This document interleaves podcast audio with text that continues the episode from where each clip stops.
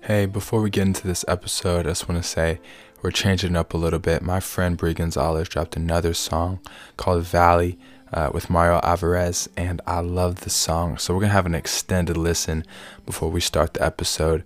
So go ahead and check out this song. It's amazing. By my friend, my great friend, Brie Gonzalez, who I still owe a Maxo shirt on the way.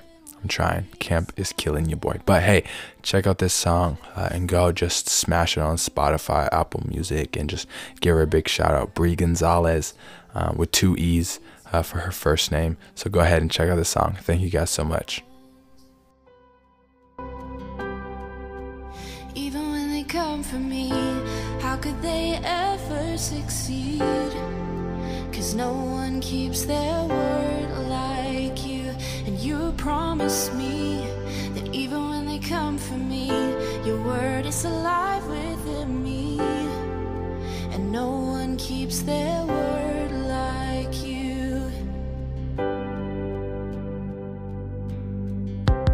Holy Spirit, constant and true you speak, loving whispers down into the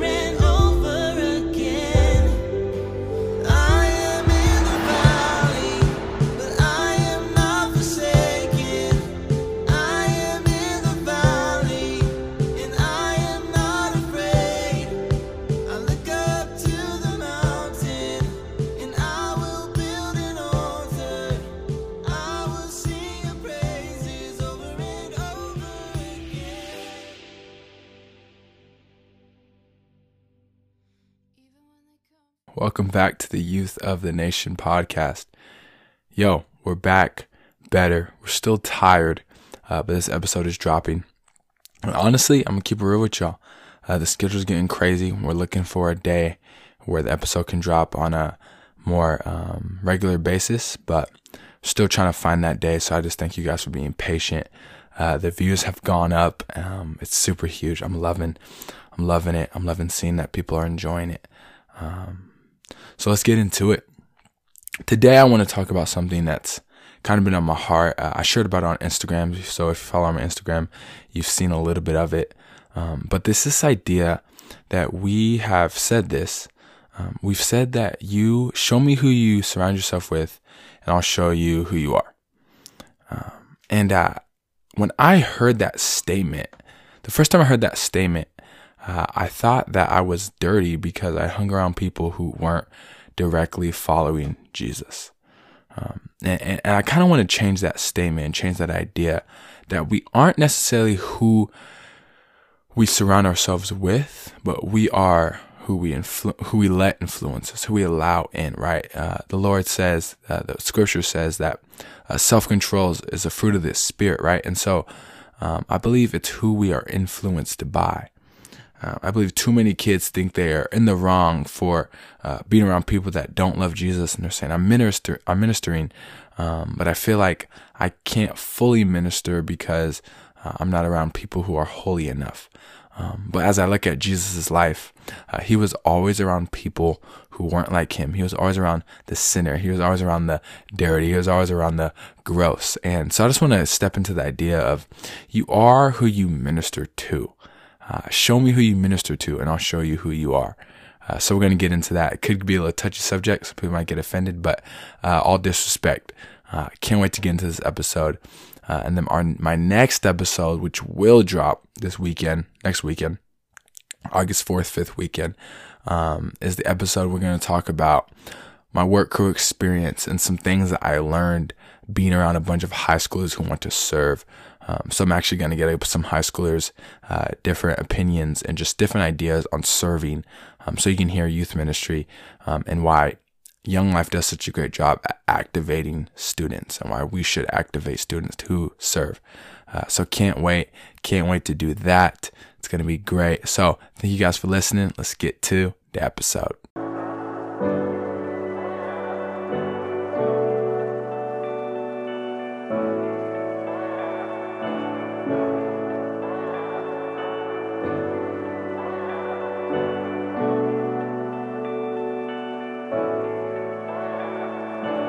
So I fully understand that I have some middle schoolers that listen to this. So this example may not make sense, but actually it will. Middle school and high school. Do you remember that friend you had that you guys were super like close, but you guys didn't really agree on a lot of stuff? You guys were just friends in high school. I had a friend like this. I won't say his name, but I had a friend in high school, and me and him were so close. Like, we played football together. We got in trouble together. Like, this was my dude. We started the ministry that was at my school together, and we rolled together for a very long time. And then kind of in life, we just kind of got separated. Not because we had beef with each other, not because we have differences with each other, but because we just life didn't match up. And I've actually had a lot of friends like that where we walked together, we rolled together, we praised the Lord together, and life didn't match up, and they went their ways and I went my way. And I still have people today that I feel like some people are like, man, can I really approach him or talk to him? And I think that some of it is that some of what I put on and just some of what people think when they hear about Jesus people is they're judgmental, they're there to judge me, they don't care about me, and all these different kinds of things. And something I want to talk about real quick is this idea that we are who we minister to. And guys like my friend that I'm talking about, the thing about him was I was living wild. I was living crazy. I was broken. And the crazy thing is people want to know, like, I am still a broken individual who's being led to perfection in Christ. And something that's so sanctification, right? And something that's so cool about this is the idea is that I never try to put on this idea or this frame, this mindset that I'm holier than anybody, because I'm not. I may be in positions where people give me more leadership and there's a level of responsibility, a level of approach. But before I let anyone know, if you're a youth minister, youth leader, Young Life, whatever you're doing, whatever youth ministry you may be leading, let your kids know that you are broken as well. I think too often, I've shared this before on the show, we don't let kids see our brokenness enough. I think there's something that's so cool about Jesus, even though he is perfect, if you look at his bloodline, if you look at the way he shared the gospel, if you look at even when he wept, or even when why would they put the temptation of Jesus if they didn't want us to see that he went through moments of humanity, right? Before the cross, He's going through a moment of humanity. Like, yo, can I pass this on? Like, how many of us have done that, right? Like, can I pass this? Can I move this forward? Like, I don't want to do this. Can somebody else do it? Like, he has that thought, right? And I think so often we look at Jesus and we say, well, God, well, like, that's God. Like, he's perfect. Yes, he's perfect. But the bloodline came from imperfections, from kings who were tripping again and again and again, women who were prostitutes. And this isn't the idea that, like, hey, go be a prostitute, because that's what God says. But God can redeem any broken line. And the legacy that was in Jesus's bloodline wasn't a great one, right? They had moments, but he used those people, and it ended to be a great legacy. And now Jesus' people walk the earth today. What do we want our legacy to be about? And I look at and I say, man, we get to see times where Jesus isn't a broken person, but he shows moments of humanity that I believe shows the messiness of the gospel. The gospel isn't as clean as we say it is. It's messy. And before I get to that, or speaking on that point, since the gospel is messy, there's messy people that will be dealt with in the way of love. Jesus didn't run from the messy. He ran to the messy. And so this statement that I've heard so often is, show me who you hang out with and I'll show you who you are. And I just don't know if I agree with that. I believe we should change the statement. It's been on my heart. It's been like weighing heavy. This is what you should show me. Show me who you are influenced by. What is influencing you? What are you reading? What media is influencing you? What are you doing? Like, what people do you honestly listen to or you surround yourself with, right? Because if the leaders in my life are pointing to me ways of Jesus, and the people I hang around, some of them may not love Jesus, but I get to help point them towards Jesus, I believe I'm doing the work of the Lord, right? Because the thing is I can't influence sinners. I can't help sinners. Like, I can't bring them to Jesus if I don't hang out with them, right? Because I look at the middle schools and high schools I hang out with. Some of them will be tripping, but if I'm not around them, if I don't hang out with them, right? Or even friends who are my age, if I don't hang out with them, don't let them see my lives, then they're only going to believe in perfection and only not going to see Jesus, right? And I believe this as well. Like, we aren't the only ones that can share Jesus. Like, anyone can, but God has honestly placed me in people's lives. And he placed the guys like Eddie and Tyler and like people in Josiah, like people in my life to influence me. Who are you influenced by? Well, I think we have to erase this thought that we need to pick and choose who we hang out with, right? Because I believe hanging out and who we pouring into is so much different than who we're influenced by. There's people, like I said, that dude in high school, right? We hung out. People would always be like, why you hang out with this guy? Like, he's so different. He's cussing all the time. He's doing all this. And I was like, he's a bro. And what I got to do is I got to help share, like, the gospel to him. And me and him will text every now and then and be like, bro, we were crazy. We were, like, taking over the school. And the heart behind that was I wasn't doing it so I could just take over the school. I was doing it so that kids could know about Jesus. My peers could know about Jesus. If you looked at my friends in high school, you'd say, do any of them love Jesus? And the thing was, I wasn't influenced by them. I chose to be the influencer.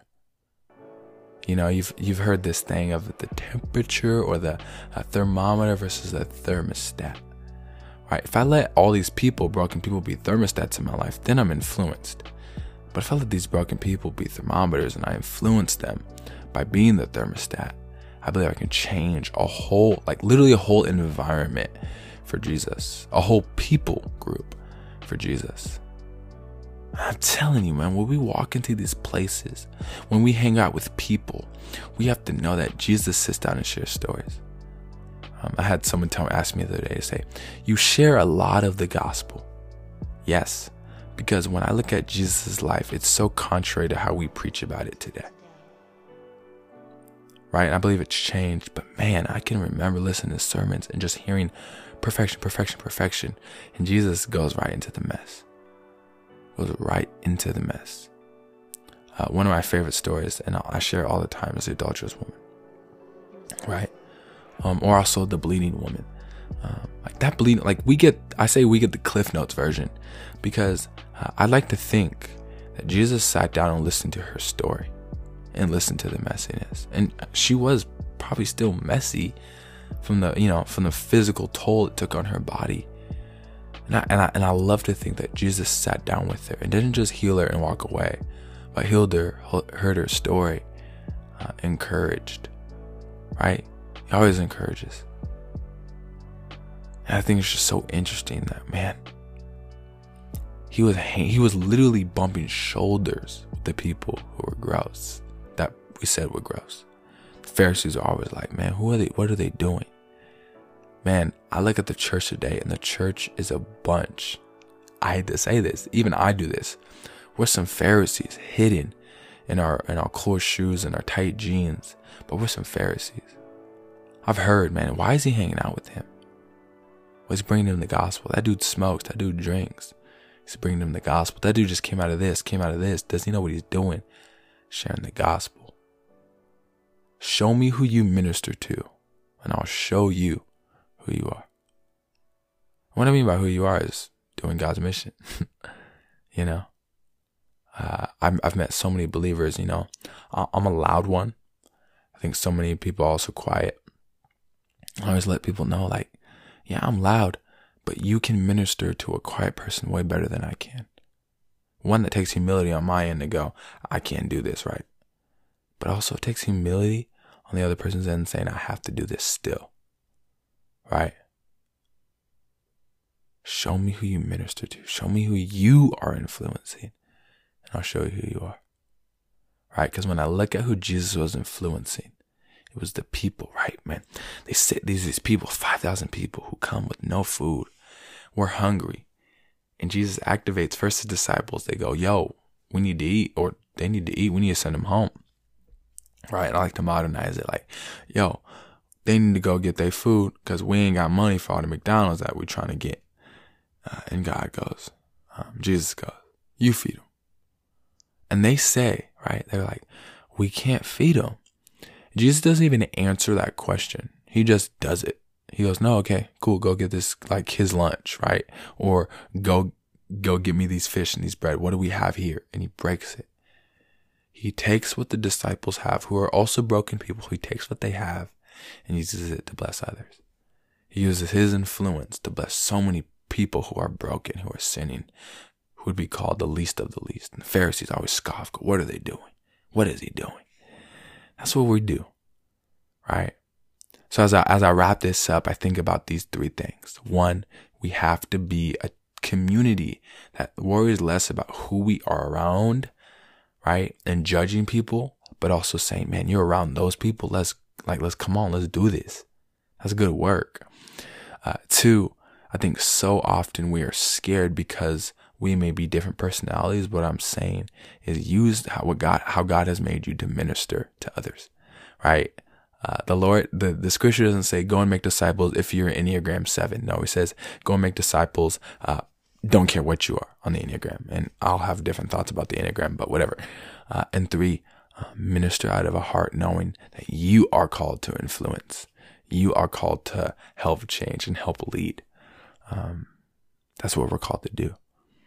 Not conquer, right? I believe we also have lived in a church culture now that talks about conquering, which comes from which comes from like a white savior complex of like the idea like we're going to conquer, save, and change because, you know, conquer this. Anyway, let's just help share the gospel to kids. Let's help share the gospel to people. And let's lead well, young leaders. Lead well this nation that needs Jesus so bad. So bad. I'll show a story. There was this kid at camp. Comes to camp and he says, I just can't wait to see what's in store for me. And I talked to the leader and he just shares, right? He brought 3 kids to camp, right? And that seems little, but man, those are the 3 kids who needed to be there. God doesn't do accidents, and shows up and he ministers to these 3 kids. Man. And the kid at the end goes, man, I come from this. And I said, you get to change your legacy. Right, and his leader believes in the same thing. Like he's wise, and this kid's wise beyond his years. Gets to change his legacy, and he's like, "I do." I do get to. And man, that kid, I just want to hear his story now. That kid is going to change the world for Jesus. Kid of color, about to change the game, right? Because someone activated him, right? And I look at his leader, I said, no, these are the kids you surround yourself with. You're doing the work of the Lord. You surround yourself with the hardest kids. You're doing the work of the Lord. Come on. There's more work to be done. The best is yet to come. That's my new motto. So let's go. The best is yet to come. And again, you are who you minister to. Who are you discipling? Man, I'm telling you, if you're hanging out with the sinners, and not being influenced, of course, but if you're hanging out with the sinners, you're doing the work of the Lord. Because when I look at my Bible, he's always hanging out with the oppressed, the broken, the gross, the dirty, and healing them and touching them, spitting in their eyes, showing them him, showing them love. Yo, be encouraged today. Thank y'all so much for listening. Hoping to get Grant Benjamin on the podcast soon. I'll see y'all next week. But remember, you are who you minister to, not who you hang out with. Because I believe Jesus hung out with people that made him look like, what are you doing? But at the end of the day, the work of the Lord was done. The work of the Lord was done. Thank you guys so much for listening. Again, we're going to have a little work crew episode, so I'm super excited for that. I might even throw some like summer stuff, just serving, hearing hearts of people who serve and why they do what they do, and then hoping to get my boy Grant Benjamin, he a rapper. I didn't mean to say that. I meant to say he is a rapper, so that'd be great. Thank you guys for listening to the Youth of the Nation podcast, and peace. I'll catch y'all next week.